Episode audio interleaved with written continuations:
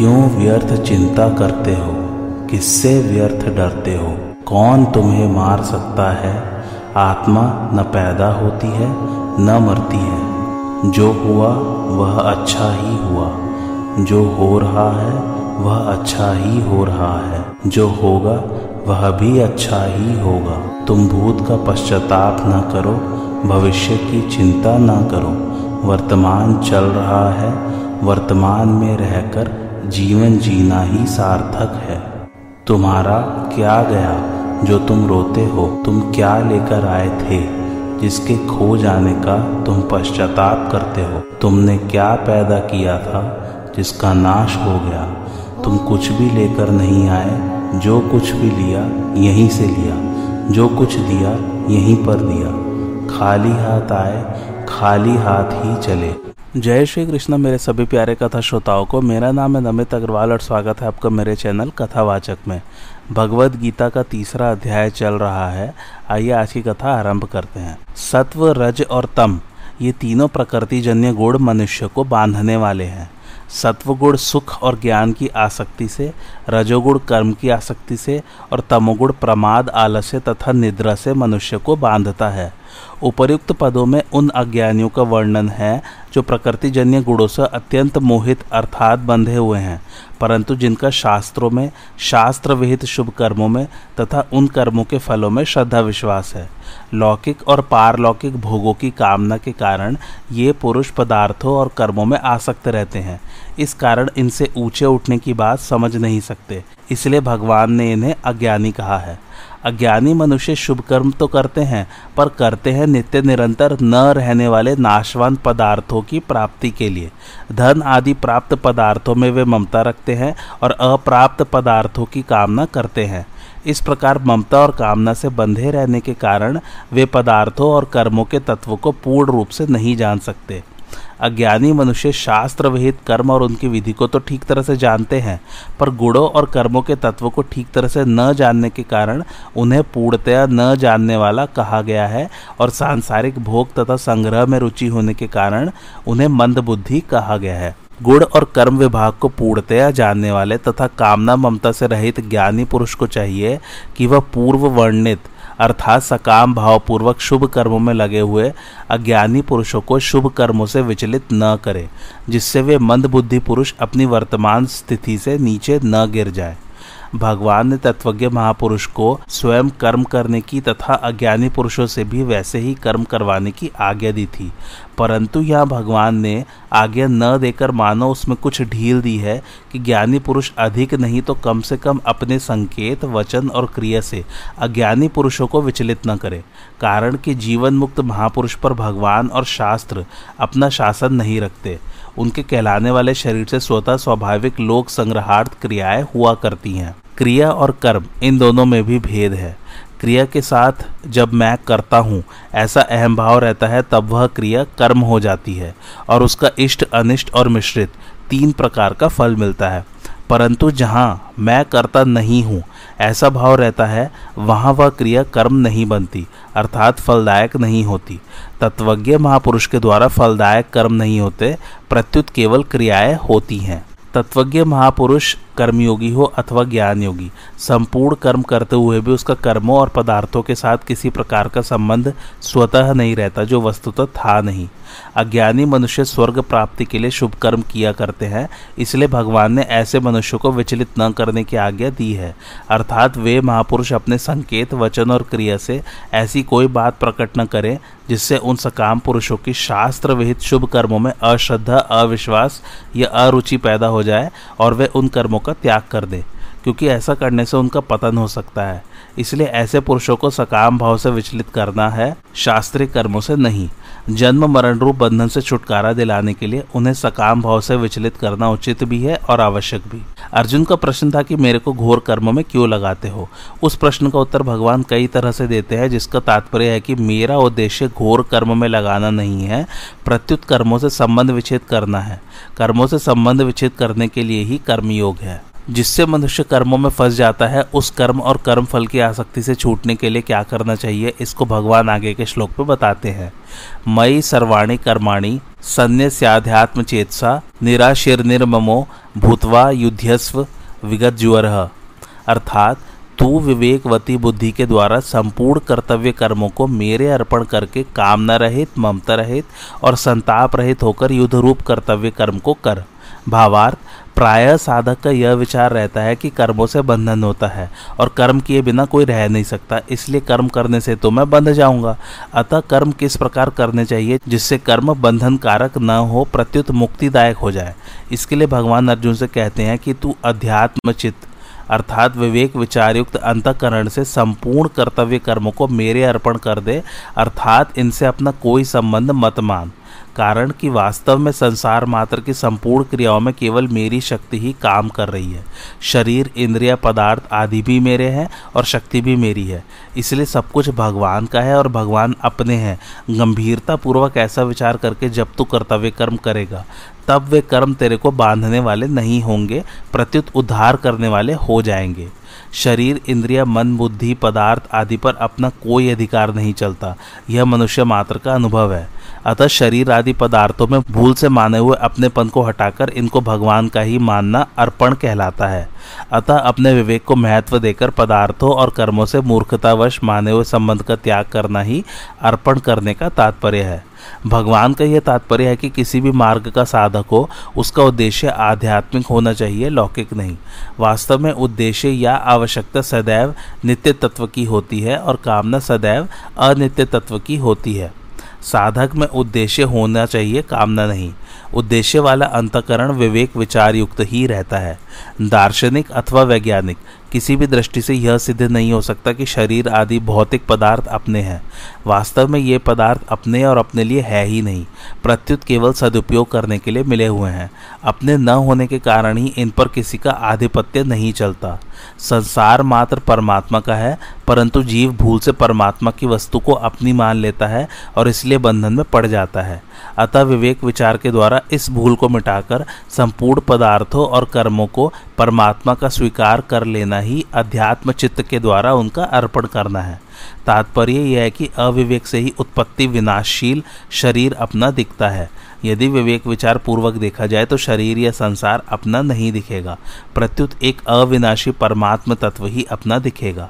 संसार को अपना देखना ही पतन है और अपना न देखना ही उत्थान है। दो अक्षरों का मम, यह मेरा है, ऐसा भाव, मृत्यु है। और तीन अक्षरों का न मम यह मेरा नहीं है ऐसा भाव, अमृत सनातन ब्रह्म है। भगवान ने संपूर्ण कर्मों को अर्पण करने की बात इसलिए कही है कि मनुष्य ने शरीर, इंद्रिया, मन, बुद्धि, प्राण, उपकरण अर्थात कर्म करने में उपयोगी सामग्री तथा क्रियाओं को भूल से अपनी और अपने लिए मान लिया, जो कभी इसके थे नहीं, है नहीं, होंगे नहीं और हो सकते भी नहीं। उत्पत्ति विनाश वाली वस्तु से अविनाशी का क्या संबंध? अतः कर्मों को चाहे संसार के अर्पण कर दे, चाहे प्रकृति के अर्पण कर दे और चाहे भगवान के अर्पण कर दे, तीनों का एक ही नतीजा होगा, क्योंकि संसार प्रकृति का कार्य है और भगवान प्रकृति के स्वामी है। इस दृष्टि से संसार और प्रकृति दोनों भगवान के हैं। अतः मैं भगवान का हूँ और मेरी कहलाने वाली मात्र वस्तुएँ भगवान की हैं। इस प्रकार सब कुछ भगवान के अर्पण कर देना चाहिए, अर्थात अपनी ममता उठा देनी चाहिए। ऐसा करने के बाद फिर साधक को संसार या भगवान से कुछ भी चाहना नहीं पड़ता, क्योंकि जो उसे चाहिए उसकी व्यवस्था भगवान स्वतः करते हैं। अर्पण करने के बाद फिर शरीर आदि पदार्थ अपने प्रतीत नहीं होने चाहिए। यदि अपने प्रतीत होते हैं तो वास्तव में अर्पण हुआ ही नहीं। इसलिए भगवान ने विवेक विचारयुक्त चित्त से अर्पण करने के लिए कहा है, जिससे यह वास्तविकता ठीक तरह से समझ में आ जाए कि ये पदार्थ भगवान के ही हैं, अपने है ही नहीं। भगवान के अर्पण की बात ऐसी विलक्षण है कि किसी तरह से उकता कर भी अर्पण किया जाए तो भी लाभ ही लाभ है। कारण कि कर्म और वस्तुएँ अपनी है ही नहीं। कर्मों को करने के बाद भी उनका अर्पण किया जा सकता है, पर वास्तविक अर्पण पदार्थों और कर्मों से संबंध विच्छेद होने पर ही होता है। पदार्थों और कर्मों से संबंध विच्छेद तभी होता है जब यह बात ठीक ठीक अनुभव में आ जाए कि शरीर आदि उपकरण, सांसारिक पदार्थ, कर्म और स्वयं ये सब भगवान के ही हैं। साधक से प्रायः यह भूल होती है कि वह उपकरणों को तो भगवान का मानने की चेष्टा करता है, पर करण तथा स्वयं भी भगवान के हैं, इस पर ध्यान नहीं देता। इसलिए उसका अर्पण अधूरा रह जाता है। अतः साधक को करण, उपकरण, क्रिया और स्वयं सभी को एकमात्र भगवान का ही मान लेना चाहिए, जो वास्तव में उन्हीं के हैं। कर्मों और पदार्थों का स्वरूप से त्याग करना अर्पण नहीं है। भगवान की वस्तु को भगवान की ही मानना वास्तविक अर्पण है। जो मनुष्य वस्तुओं को अपनी मानते हुए भगवान के अर्पण करता है, उसके बदले में भगवान बहुत वस्तुएँ देते हैं। जैसे पृथ्वी में जितने बीज बोए जाएँ, उससे कई गुणा अधिक अन्न पृथ्वी देती है, पर कई गुणा मिलने पर भी वह सीमित ही मिलता है। परंतु जो वस्तु को अपनी न मानकर, भगवान की ही मानते हुए भगवान के अर्पण करता है, भगवान उसे अपने आप को देते हैं और ऋणी भी हो जाते हैं। तात्पर्य है कि वस्तु को अपनी मानकर देने से, अंतकरण में वस्तु का महत्व होने से, उस वस्तु का मूल्य वस्तु में ही मिलता है और अपनी न मानकर देने से स्वयं भगवान मिलते हैं। वास्तविक अर्पण से भगवान अत्यंत प्रसन्न होते हैं। इसका अर्थ यह नहीं कि अर्पण करने से भगवान को कोई सहायता मिलती है, परंतु अर्पण करने वाला कर्म बंधन से मुक्त हो जाता है और इसी में भगवान की प्रसन्नता है। जैसे छोटा बालक आँगन में पड़ी हुई चाबी पिताजी को सौंप देता है तो पिताजी प्रसन्न हो जाते हैं, जबकि छोटा बालक भी पिताजी का है, आँगन भी पिताजी का है और चाबी भी पिताजी की है। पर वास्तव में पिताजी चाबी के मिलने से नहीं, प्रत्युत बालक का देने का भाव देखकर प्रसन्न होते हैं और हाथ ऊँचा करके बालक से कहते हैं कि तू इतना बड़ा हो जा, अर्थात उसे अपने से भी ऊँचा बना लेते हैं। इसी प्रकार संपूर्ण पदार्थ शरीर तथा आत्मा भगवान के ही हैं, अतः उन पर से अपनापन हटाने और उन्हें भगवान के अर्पण करने का भाव देखकर ही भगवान प्रसन्न हो जाते हैं और उसके ऋणी हो जाते हैं। परमात्मा ने मनुष्य शरीर की रचना बड़े विचित्र ढंग से की है। मनुष्य के जीवन निर्वाह और साधन के लिए जो जो आवश्यक सामग्री है, वह उसे प्रचुर मात्रा में प्राप्त है। उसमें भगवत प्रदत्त विवेक भी विद्यमान है। उस विवेक को महत्व न देकर जब मनुष्य प्राप्त वस्तुओं का ठीक ठीक सदुपयोग नहीं करता, प्रत्युत उन्हें अपना मानकर अपने लिए उनका उपयोग करता है, एवं प्राप्त वस्तुओं में ममता तथा अप्राप्त वस्तुओं की कामना करने लगता है, तब वह जन्म मरण के बंधन में बंध जाता है। वर्तमान में जो वस्तु, व्यक्ति, परिस्थिति, घटना, योग्यता, शक्ति, शरीर, इंद्रिया, मन, प्राण, बुद्धि आदि मिले हुए दिखते हैं, वे पहले भी हमारे पास नहीं थे और बाद में भी सदा हमारे पास नहीं रहेंगे। क्योंकि वे कभी एक रूप नहीं रहते, प्रतिक्षण बदलते रहते हैं। इस वास्तविकता को मनुष्य जानता है। यदि मनुष्य जैसा जानता है, वैसा ही मान ले और वैसा ही आचरण में ले आए तो उसका उद्धार होने में किंचित मात्र भी संदेह नहीं है। जैसा जानता है, वैसा मान लेने का तात्पर्य यह है कि शरीर आदि पदार्थों को अपना और अपने लिए न माने, उनके आश्रित न रहे और उन्हें महत्व देकर उनकी पराधीनता स्वीकार न करे। पदार्थों को महत्व देना महान भूल है। उनकी प्राप्ति से अपने को कृतार्थ मानना महान बंधन है। नाशवान पदार्थों को महत्व देने से ही उनकी नई नई कामनाएँ उत्पन्न होती हैं। कामना संपूर्ण पापों, तापों, दुखों, अनर्थों, नरकों आदि की जड़ है। कामना से पदार्थ मिलते नहीं और प्रारब्धवशात मिल भी जाए तो टिकते नहीं। कारण कि पदार्थ आने जाने वाले हैं और स्वयं सदा रहने वाला है। अतः कामना का त्याग करके मनुष्य को कर्तव्य कर्म का पालन करना चाहिए। यहाँ शंका हो सकती है कि कामना के बिना कर्मों में प्रवृत्ति कैसे होगी? इसका समाधान यह है कि कामना की पूर्ति और निवृत्ति दोनों के लिए कर्मों में प्रवृत्ति होती है। साधारण मनुष्य कामना की पूर्ति के लिए कर्मों में प्रवृत्त होते हैं और साधक आत्मशुद्धि हेतु कामना की निवृत्ति के लिए। वास्तव में कर्मों में प्रवृत्ति कामना की निवृत्ति के लिए ही है, कामना की पूर्ति के लिए नहीं। मनुष्य शरीर उद्देश्य की पूर्ति के लिए ही मिला है। उद्देश्य की पूर्ति होने पर कुछ भी करना शेष नहीं रहता। कामना पूर्ति के लिए कर्मों में प्रवृत्ति उन्हीं मनुष्य की होती है, जो अपने वास्तविक उद्देश्य, नित्य तत्व परमात्मा की प्राप्ति को भूले हुए हैं। ऐसे मनुष्य को भगवान ने कृपण, दीन या दया का पात्र कहा है। इसके विपरीत जो मनुष्य उद्देश्य को सामने रखकर कामना की निवृत्ति के लिए कर्मों में प्रवृत्त होते हैं, उन्हें भगवान ने मनीषी, बुद्धिमान या ज्ञानी कहा है। सेवा, स्वरूप, बोध और भगवत प्राप्ति का भाव उद्देश्य है कामना नहीं। नाशवंत पदार्थों की प्राप्ति का भाव ही कामना है। अतः कामना के बिना कर्मों में प्रवृत्ति नहीं होती, ऐसा मानना भूल है। उद्देश्य की पूर्ति के लिए भी कर्म सुचारू रूप से होते हैं। अपने अंशी परमात्मा से विमुख होकर संसार जड़ता से अपना संबंध मान लेने से ही आवश्यकता और कामना दोनों की उत्पत्ति होती है। संसार से माने हुए संबंध का सर्वथा त्याग होने पर आवश्यकता की पूर्ति और कामना की निवृत्ति हो जाती है। संपूर्ण कर्मों और पदार्थों को भगवद अर्पण करने के बाद भी कामना, ममता और संताप का कुछ अंश शेष रह सकता है। उदाहरण के तौर पर, हमने किसी को पुस्तक दी। उसे वह पुस्तक पढ़ते हुए देखकर हमारे मन में ऐसा भाव आ जाता है कि वह मेरी पुस्तक पढ़ रहा है। यही आंशिक ममता है जो पुस्तक अर्पण करने के बाद भी शेष है। इस अंश का त्याग करने के लिए भगवान अर्जुन से कहते हैं कि तू नई वस्तु की कामना मत कर, प्राप्त वस्तु में ममता मत कर और नष्ट वस्तु का संताप मत कर। सब कुछ मेरे अर्पण करने की कसौटी यह है कि कामना, ममता और संताप का अंश भी न रहे। जिन साधकों को सब कुछ भगवत अर्पण करने के बाद भी पूर्व संस्कार व शरीर आदि पदार्थों की कामना, ममता तथा संताप दिखते हैं, उन्हें कभी निराश नहीं होना चाहिए। कारण कि जिसमें कामना दिखती है, वही कामना रहित होता है। जिसमें ममता दिखती है, वही ममता रहित होता है। और जिसमें संताप दिखता है, वही संताप रहित होता है। इसी प्रकार जो देह को अहम, अर्थात मैं मानता है, वही विधेय, अर्थात अहमता रहित होता है। अतः मनुष्य मात्र कामना ममता और संताप रहित होने का पूरा अधिकारी है। युद्ध में कौटुंबिक स्नेह आदि से संताप होने की संभावना रहती है। अतः युद्ध रूप कर्तव्य कर्म करते समय विशेष सावधान रहने के लिए भगवान अर्जुन से कहते हैं कि तू संताप रहित होकर युद्ध रूप कर्तव्य कर्म को कर। अर्जुन के सामने युद्ध के रूप में कर्तव्य कर्म था, इसलिए भगवान उन्हें युद्ध करने की आज्ञा देते हैं। इसमें भगवान का तात्पर्य युद्ध करने से नहीं, प्रत्युत कर्तव्य कर्म करने से है। इसलिए समय समय पर जो कर्तव्य कर्म सामने आ जाए, उसे साधक को निष्काम, निर्मम तथा निसंताप होकर भगवद अर्पण बुद्धि से करना चाहिए। उसके परिणाम सिद्धि या असिद्धि की तरफ़ नहीं देखना चाहिए। सिद्धि, असिद्धि, अनुकूलता, प्रतिकूलता आदि में सम रहना विगत ज्वर होना है, क्योंकि अनुकूलता से होने वाली प्रसन्नता और प्रतिकूलता से होने वाली उद्विग्नता दोनों ही ज्वर अर्थात संताप है। राग, द्वेष, हर्ष, शोक, काम, क्रोध आदि विकार भी ज्वर है।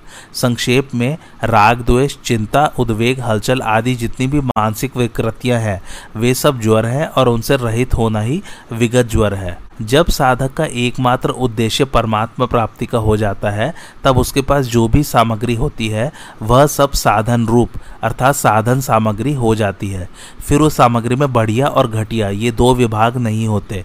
इसलिए सामग्री जो है और जैसी है, वही और वैसी ही भगवान के अर्पण करनी है।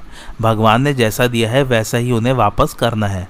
संपूर्ण कर्मों को भगवान के अर्पण करने के बाद भी, अपने में जो कामना, ममता और संताप प्रतीत होते हैं, उन्हें भी भगवान के अर्पण कर देना है। भगवान के अर्पण करने से वह भगवनिष्ठ हो जाता है। योगारूढ़ होने में कर्म करना ही हेतु कहा जाता है। कारण कि कर्तव्य कर्म करने से ही साधक को पता लगता है कि मुझमें क्या और कहाँ कमी है। उदाहरण के तौर पर, एक व्यक्ति किसी सेवा समिति में मन लगाकर सेवा कार्य करता है, पर जब कोई उसका आदर करता है या उसे पुरस्कार देता है तो उसे उसमें रस आ सकता है। यह उसमें कमी हुई। ऐसी कमियों का पता कर्म करने पर ही लगता है। ध्यान की अपेक्षा कर्म योग को श्रेष्ठ कहा गया है, क्योंकि ध्यान में साधक की दृष्टि विशेष रूप से मन की चंचलता पर ही रहती है और वह ध्येय में मन लगने मात्र से ध्यान की सफलता मान लेता है। परंतु मन की चंचलता के अतिरिक्त दूसरी कमियों, अर्थात कामना, ममता आदि की और उसकी दृष्टि तभी जाती है जब वह कर्म करता है। इसलिए भगवान प्रस्तुत श्लोक में कर्तव्य कर्म करने की आज्ञा देते हैं। जैसे भगवान ने सिद्धि, असिद्धि में सम होकर कर्तव्य कर्म करने की आज्ञा दी थी, ऐसे ही यहाँ निष्काम, निर्मम और निसंताप होकर युद्ध अर्थात कर्तव्य कर्म करने की आज्ञा देते हैं। जब युद्ध जैसा घोर कर्म भी समभाव से किया जा सकता है, तब ऐसा कौन सा दूसरा कर्म है जो समभाव से न किया जा सकता हो? समभाव तभी होता है जब शरीर मैं नहीं, मेरा नहीं और मेरे लिए नहीं, ऐसा भाव हो जाए जो कि वास्तव में है।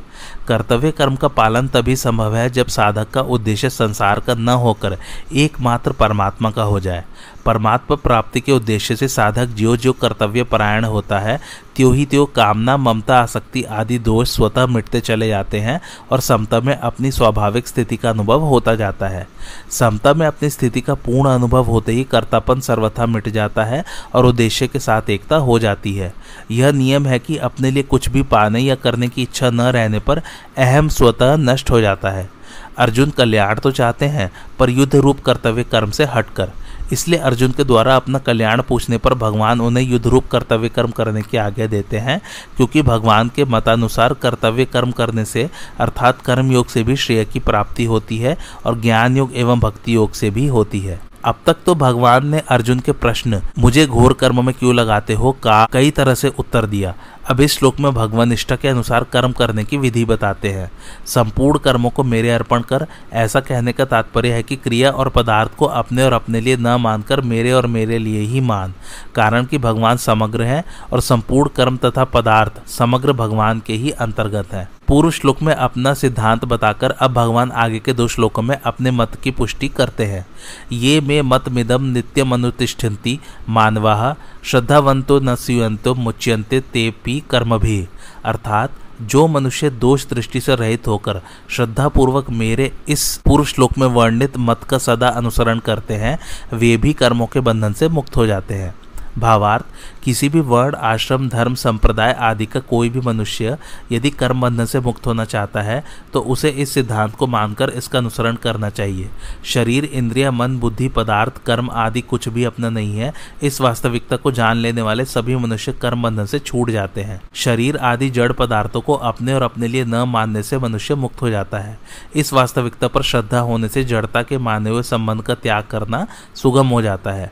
श्रद्धावान साधक ही सतशास्त्र सत चर्चा और सत्संग की बातें सुनता है और उनको आचरण में लाता है। मनुष्य शरीर परमात्मा प्राप्ति के लिए ही मिला है। अतः परमात्मा को ही प्राप्त करने की एकमात्र उत्कट अभिलाषा होने पर साधक में श्रद्धा, तत्परता, संयतेंद्रियता आदि स्वतः आ जाते हैं। अतः साधक को मुख्य रूप से परमात्मा प्राप्ति की अभिलाषा को ही तीव्र बनाना चाहिए। गुणों में दोष देखने को असुईया कहते हैं। जहाँ श्रद्धा रहती है, वहाँ भी किसी अंश में दोष दृष्टि रह सकती है। इसलिए भगवान ने मनुष्य को दोष दृष्टि से सर्वथा रहित, पूर्ण श्रद्धावान होने के लिए कहा है। इसी प्रकार गीता श्रवण का महात्म्य बताते हुए भी भगवान ने श्रोता के लिए श्रद्धा युक्त और दोष दृष्टि से रहित होने की बात कही है। भगवान का मत तो उत्तम है, पर भगवान कितनी आत्मश्लाघा, अभिमान की बात कहते हैं कि सब कुछ मेरे ही अर्पण कर दो अथवा यह मत तो अच्छा है, पर कर्मों के द्वारा भगवत प्राप्ति कैसे हो सकती है? कर्म तो जड़ और बांधने वाले होते हैं। आदि आदि भाव आना ही भगवान के मत में दोष दृष्टि करना है। साधक को भगवान और उनके मत दोनों में ही दोष दृष्टि नहीं करनी चाहिए। वास्तव में सब कुछ भगवान का ही है, परंतु मनुष्य भूल से भगवान की वस्तु को अपनी मानकर बंध जाता है और ममता कामना के वश में होकर दुख पाता रहता है। अतः इस अपने पन का त्याग करवा कर मनुष्य का उद्धार करने के लिए कि वह सदा के लिए सुखी हो जाए। भगवान अपनी सहज करुणा से सब कुछ अपने अर्पण करने की बात कहते हैं। अतः इस विषय में दोष दृष्टि करना अनुचित है। यह तो भगवान का परम सौहार्द कारुण्य वात्सल्य ही है कि अपने में कोई कमी और आवश्यकता न होने पर भी केवल मनुष्य के कल्याणार्थ वे समस्त कर्मों को अपने अर्पण करने के लिए कहते हैं। भगवान का मत ही लोक में सिद्धांत कहलाता है। भगवान ने अपनी सहज सरलता एवं निर्भिमानता के कारण सर्वोपरि सिद्धांत को मत नाम से कहा है।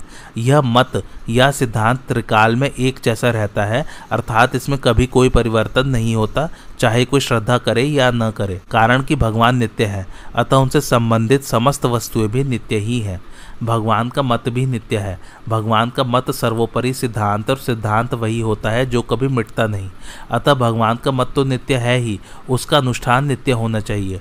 भगवान के मत पर नित्य निरंतर स्थित रहना तथा इसके अनुसार अनुष्ठान करना। प्रश्न यह आता है कि भगवान का मत क्या है और उसका सदा अनुष्ठान कैसे किया जाए? इसका उत्तर यह है कि मिली हुई कोई भी वस्तु अपनी नहीं है, यह भगवान का मत है। शरीर, इंद्रिय, मन, बुद्धि, प्राण, धन, संपत्ति, पदार्थ आदि सब प्रकृति के कार्य हैं और संसार भी प्रकृति का कार्य है।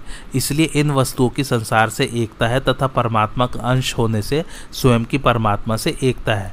अतः ये वस्तुएँ अपनी नहीं है, प्रत्युत इनके उपयोग का अधिकार व्यक्तिगत है। इसके सिवाय सदगुण, सदाचार, त्याग, वैराग्य, दया, क्षमा आदि भी व्यक्तिगत नहीं है, प्रत्युत भगवान के हैं। ये दैवी संपत्ति अर्थात भगवत प्राप्ति की संपत्ति होने से भगवान के ही हैं।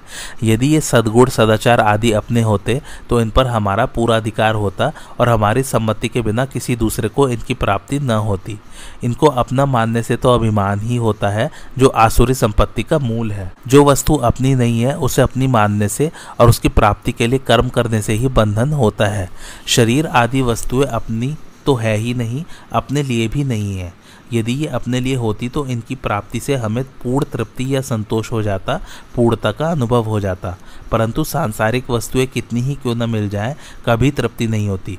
तृप्ति या पूर्णता का अनुभव उस भगवान के मिलने पर होता है जो वास्तव में अपनी है। अपनी वास्तविक वस्तु के मिलने पर फिर स्वप्न में भी कुछ पाने की इच्छा नहीं रहती। जैसे संसार में सभी पुत्रवती स्त्रियाँ माताएँ ही हैं, पर बालक को उन सभी माताओं के मिलने से संतोष नहीं होता। प्रत्युत अपनी माता के मिलने से ही संतोष होता है। इसी तरह जब तक और पाने की इच्छा रहती है, तब तक यही समझना चाहिए कि अपनी वस्तु मिली ही नहीं। मिली हुई वस्तु को भूल से भले ही अपनी मान ले, पर वास्तव में वे अपनी है नहीं और इसलिए उनसे अपनी तृप्ति भी नहीं होती। अतः मिली हुई कोई भी वस्तु अपनी और अपने लिए नहीं है।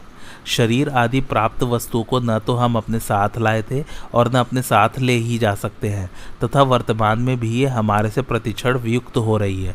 वर्तमान में जो ये अपनी प्रतीत होती हैं, वह भी सदुपयोग करने अर्थात दूसरों के हित में लगाने के लिए है, न कि अपना अधिकार जमाने के लिए।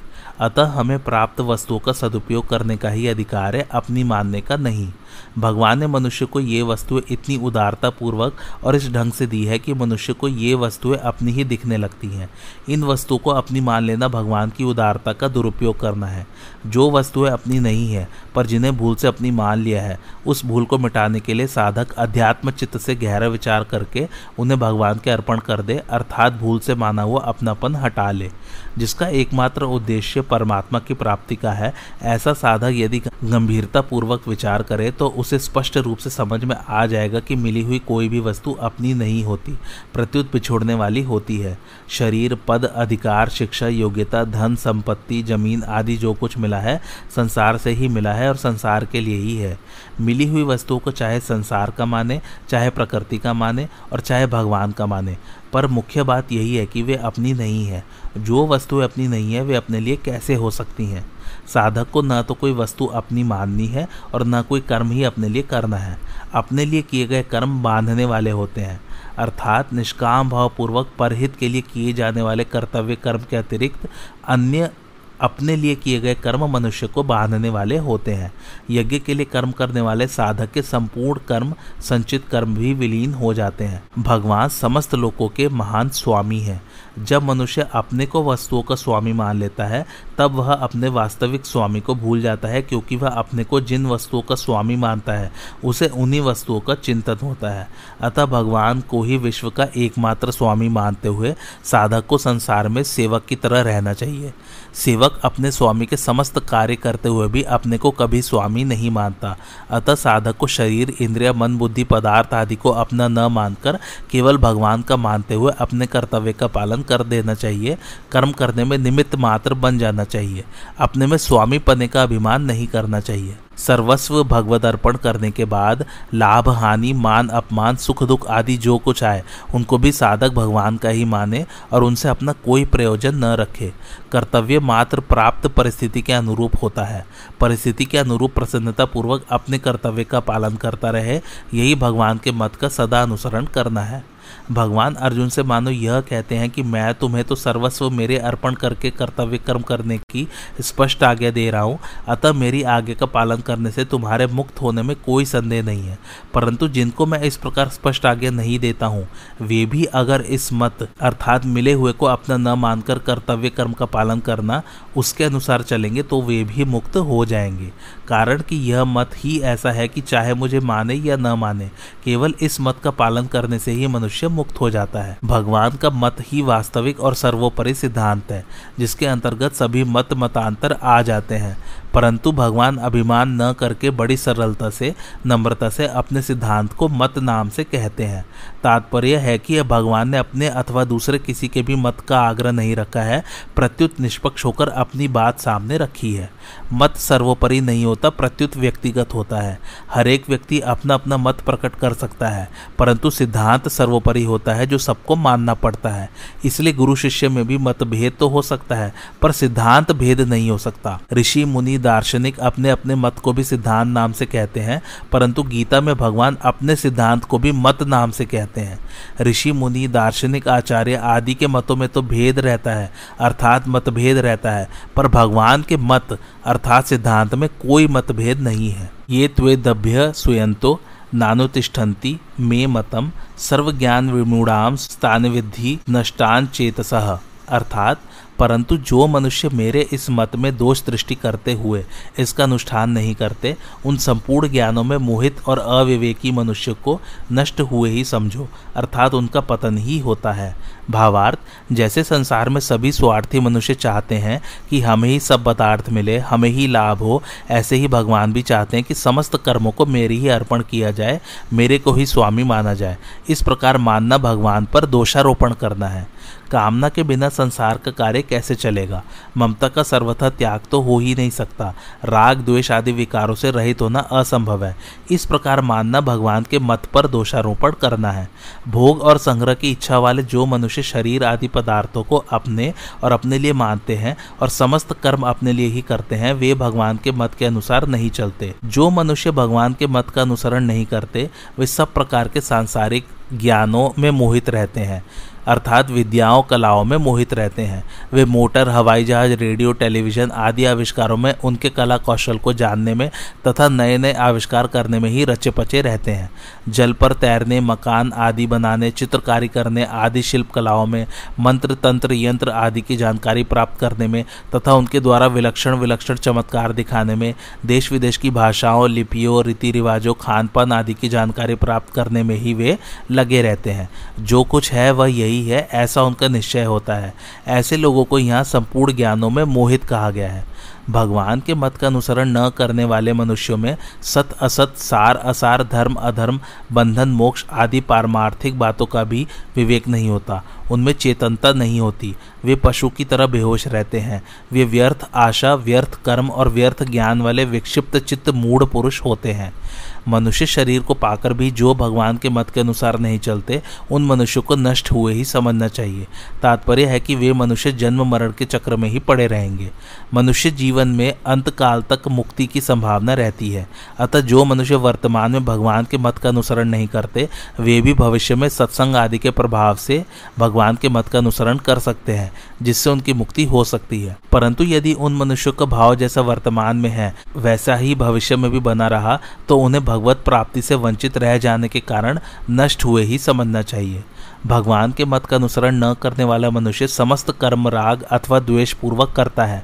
राग और द्वेष दोनों ही मनुष्य के महान शत्रु हैं। नाशवान होने के कारण पदार्थ और कर्म तो सदा साथ नहीं रहते, पर राग, द्वेष पूर्वक कर्म करने से मनुष्य तादात में ममता और कामना से आबद्ध होकर बार बार नीच योनियों और नरकों को प्राप्त होता रहता है। इसलिए भगवान ने ऐसे मनुष्य को नष्ट हुए ही समझने की बात कही है। भगवान ने कहा है कि मेरे सिद्धांत के अनुसार चलने वाले मनुष्य कर्म बंधन से मुक्त हो जाते हैं। और न चलने वाले मनुष्यों का पतन हो जाता है। इससे यह तात्पर्य निकलता है कि मनुष्य भगवान को माने या न माने, इसमें भगवान का कोई आग्रह नहीं है, परंतु उसे भगवान के सिद्धांत का पालन अवश्य करना चाहिए, इसमें भगवान की आज्ञा है। अगर वह ऐसा नहीं करेगा तो उसका पतन अवश्य हो जाएगा। हाँ यदि साधक भगवान को मानकर उनके मत का अनुष्ठान करे तो भगवान उसे अपने आप को दे देंगे। परंतु यदि भगवान को न मानकर केवल उनके मत का अनुष्ठान करे तो भगवान उसका उद्धार कर देंगे। तात्पर्य यह है कि भगवान को मानने वाले को प्रेम की प्राप्ति और भगवान का मत मानने वाले को मुक्ति की प्राप्ति होती है। भगवान के मत के अनुसार कर्म न करने से मनुष्य का पतन हो जाता है। ऐसा क्यों है? इसका उत्तर भगवान आगे के श्लोक में देते हैं। सदृशम चेष्टते स्वस्या प्रकृतिर ज्ञान वानपी प्रकृतिम यान्ति भूतानि निग्रह किम करिष्यति? अर्थात संपूर्ण प्राणी प्रकृति को प्राप्त होते हैं। ज्ञानी महापुरुष भी अपनी प्रकृति के अनुसार चेष्टा करता है, फिर इसमें किसी का हट क्या करेगा? भावार्थ जितने भी कर्म किए जाते हैं, वे स्वभाव अथवा सिद्धांत को सामने रखकर किए जाते हैं। सिद्धांत वह है जो शास्त्र और भगवान की आज्ञा के अनुसार हो। शास्त्र और भगवान की आज्ञा के विपरीत सिद्धांत मान्य नहीं है। स्वभाव दो प्रकार का होता है, राग द्वेष रहित और राग द्वेष युक्त। जैसे रास्ते में चलते हुए कोई बोर्ड दिखाई दिया और उस पर लिखा हुआ पढ़ लिया तो यह पढ़ना न तो राग द्वेष से हुआ और न किसी सिद्धांत से। अपितु राग द्वेष रहित स्वभाव से स्वतः हुआ। किसी मित्र का पत्र आने पर उसे राग पूर्वक पढ़ते हैं और शत्रु का पत्र आने पर उसे द्वेष पूर्वक पढ़ते हैं। तो यह पढ़ना राग द्वेषयुक्त स्वभाव से हुआ। गीता, रामायण आदि सत शास्त्रों को पढ़ना सिद्धांत से पढ़ना हुआ। मनुष्य जन्म परमात्मा प्राप्ति के लिए ही है। अतः परमात्मा प्राप्ति के उद्देश्य से कर्म करना भी सिद्धांत के अनुसार कर्म करना है। इस प्रकार देखना, सुनना, सूंघना, स्पर्श करना आदि मात्र क्रियाएँ स्वभाव और सिद्धांत दोनों से होती हैं। राग द्वेष रहे स्वभाव दोषी नहीं होता। प्रत्युत राग द्वेष युक्त स्वभाव दोषी होता है।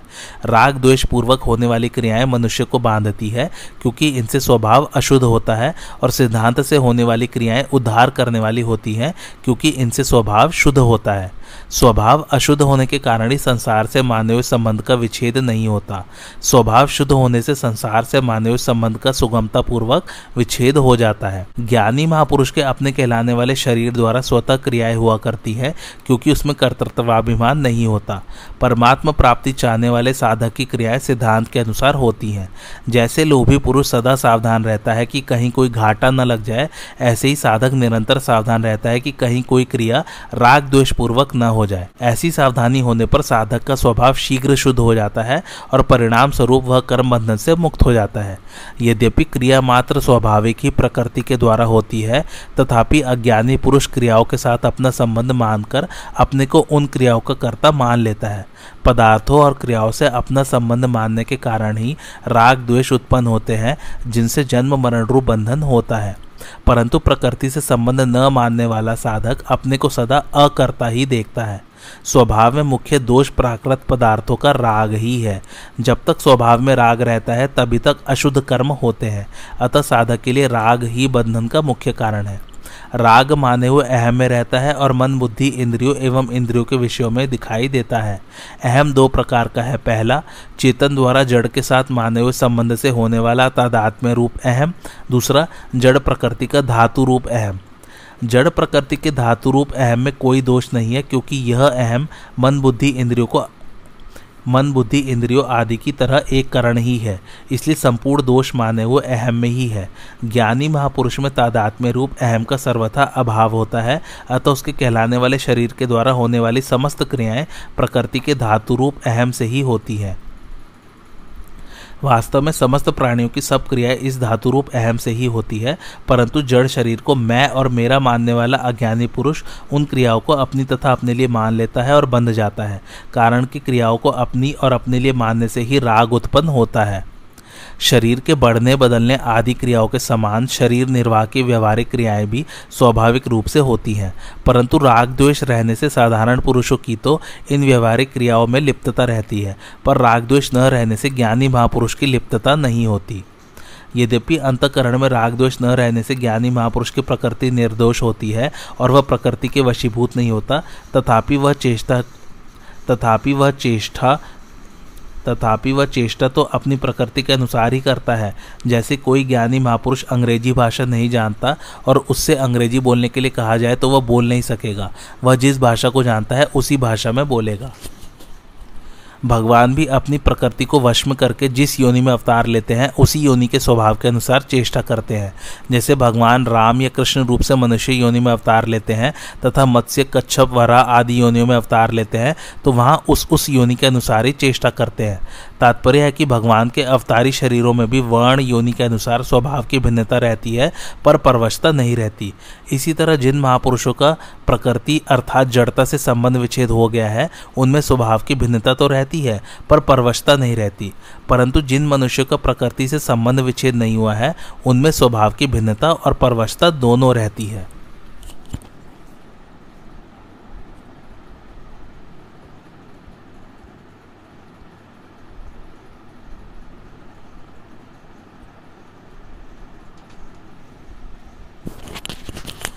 ज्ञानी ज्ञानी महापुरुष की प्रकृति निर्दोष होती है। वह प्रकृति के वश में नहीं होता, प्रत्युत प्रकृति उसके वश में होती है। कर्मों की फल जनक कर्मों की फल जनकता का मूल बीज कर्तृत्वाभिमान और स्वार्थ बुद्धि है। ज्ञानी महापुरुष में कर्तृत्वाभिमान और स्वार्थ बुद्धि नहीं होती, उसके द्वारा चेष्टा मात्र होती है।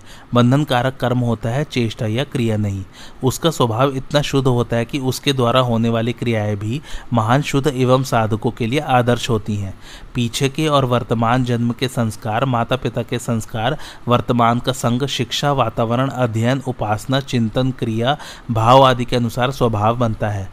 यह स्वभाव सभी मनुष्यों में भिन्न भिन्न होता है और इसे निर्दोष बनाने में सभी मनुष्य स्वतंत्र हैं।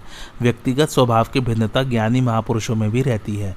चेतन में भिन्नता होती ही नहीं और प्रकृति में स्वाभाविक भिन्नता रहती है। प्रकृति है ही विषम।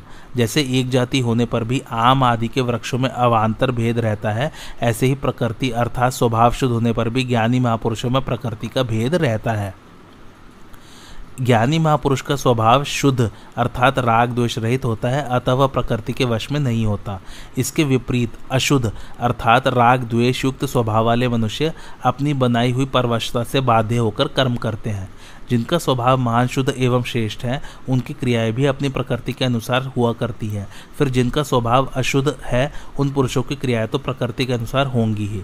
इस विषय में हट उनके काम नहीं आएगा। जिसका जैसा स्वभाव है, उसे उसी के अनुसार कर्म करने पड़ेंगे। यदि स्वभाव अशुद्ध हो तो वह अशुद्ध कर्मों में, और शुद्ध हो तो वह शुद्ध कर्मों में मनुष्य को लगा देगा। अर्जुन भी जब हट पूर्वक युद्धरूप कर्तव्य कर्म का त्याग करना चाहते हैं, तब भगवान उन्हें यही कहते हैं कि तेरा स्वभाव तुझे बलपूर्वक युद्ध में लगा देगा, क्योंकि तेरे स्वभाव में छात्र कर्म करने का प्रवाह है। इसलिए स्वाभाविक कर्मों से बंधा हुआ तू परवश होकर युद्ध करेगा, अर्थात इसमें तेरा हट काम नहीं आएगा।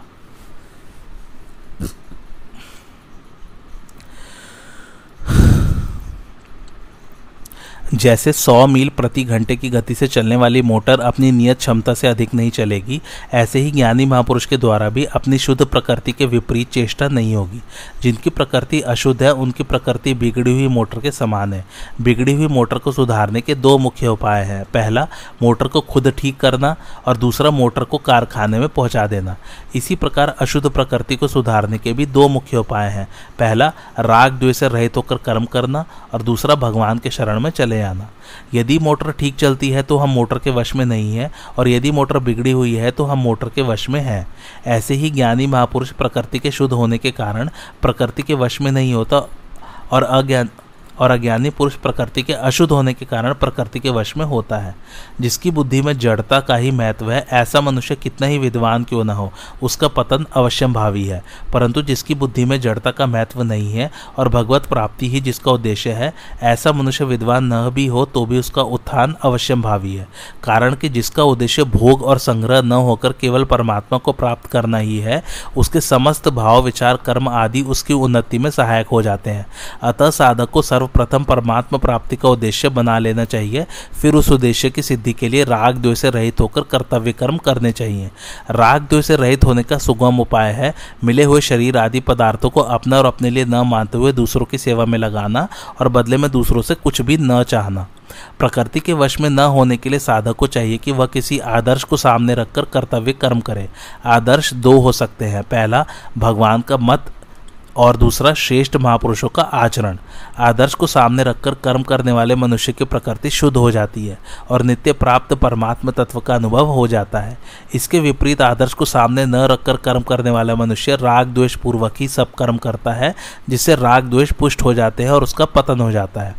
जैसे नदी के प्रवाह को हम रोक तो नहीं सकते, पर नहर बनाकर मोड़ सकते हैं, ऐसे ही कर्मों के प्रवाह को रोक तो नहीं सकते, पर उसका प्रवाह मोड़ सकते हैं। निस्वार्थ भाव से केवल दूसरों के हित के लिए कर्म करना ही कर्मों के प्रवाह को मोड़ना है। अपने लिए किंचित मात्र भी कर्म करने से कर्मों का प्रवाह मोड़ेगा नहीं। तात्पर्य यह है कि केवल दूसरों के हित के लिए कर्म करने से कर्मों का प्रवाह संसार की ओर हो जाता है और साधक कर्म बंधन से मुक्त हो जाता है। ज्ञानी महापुरुष भी जब व्यवहार करता है तो स्वभाव के अनुसार ही करता है, कारण कि करणों के बिना कोई व्यवहार नहीं कर सकता। जैसे आचार्य बालक की स्थिति में आकर ही उसको वर्णमाला सिखाता है, ऐसे ही ज्ञानी महापुरुष भी साधारण मनुष्य की स्थिति में आकर ही उसको समझाता है, व्यवहार करता है। जैसे वृक्ष के पत्ते हिलते हैं तो उनसे कोई फलजनक कर्म अर्थात पाप या पुण्य नहीं होता, ऐसे ही कर्तव्याभिमान न होने के कारण उसके द्वारा कोई शुभ अशुभ कर्म नहीं बनता। ज्ञानी महापुरुष भी दूसरों के हित में लगे रहते हैं, क्योंकि साधनावस्था में ही उनका स्वभाव प्राणी मात्र का हित करने का रहा है। इसलिए कुछ भी करना, जानना और पाना शेष न रहने पर भी उनमें सबका हित करने का स्वभाव रहता है। तात्पर्य है कि दूसरों का हित करते करते जब उनका संसार से सर्वथा संबंध विच्छेद हो जाता है, तब उनको हित करना नहीं पड़ता।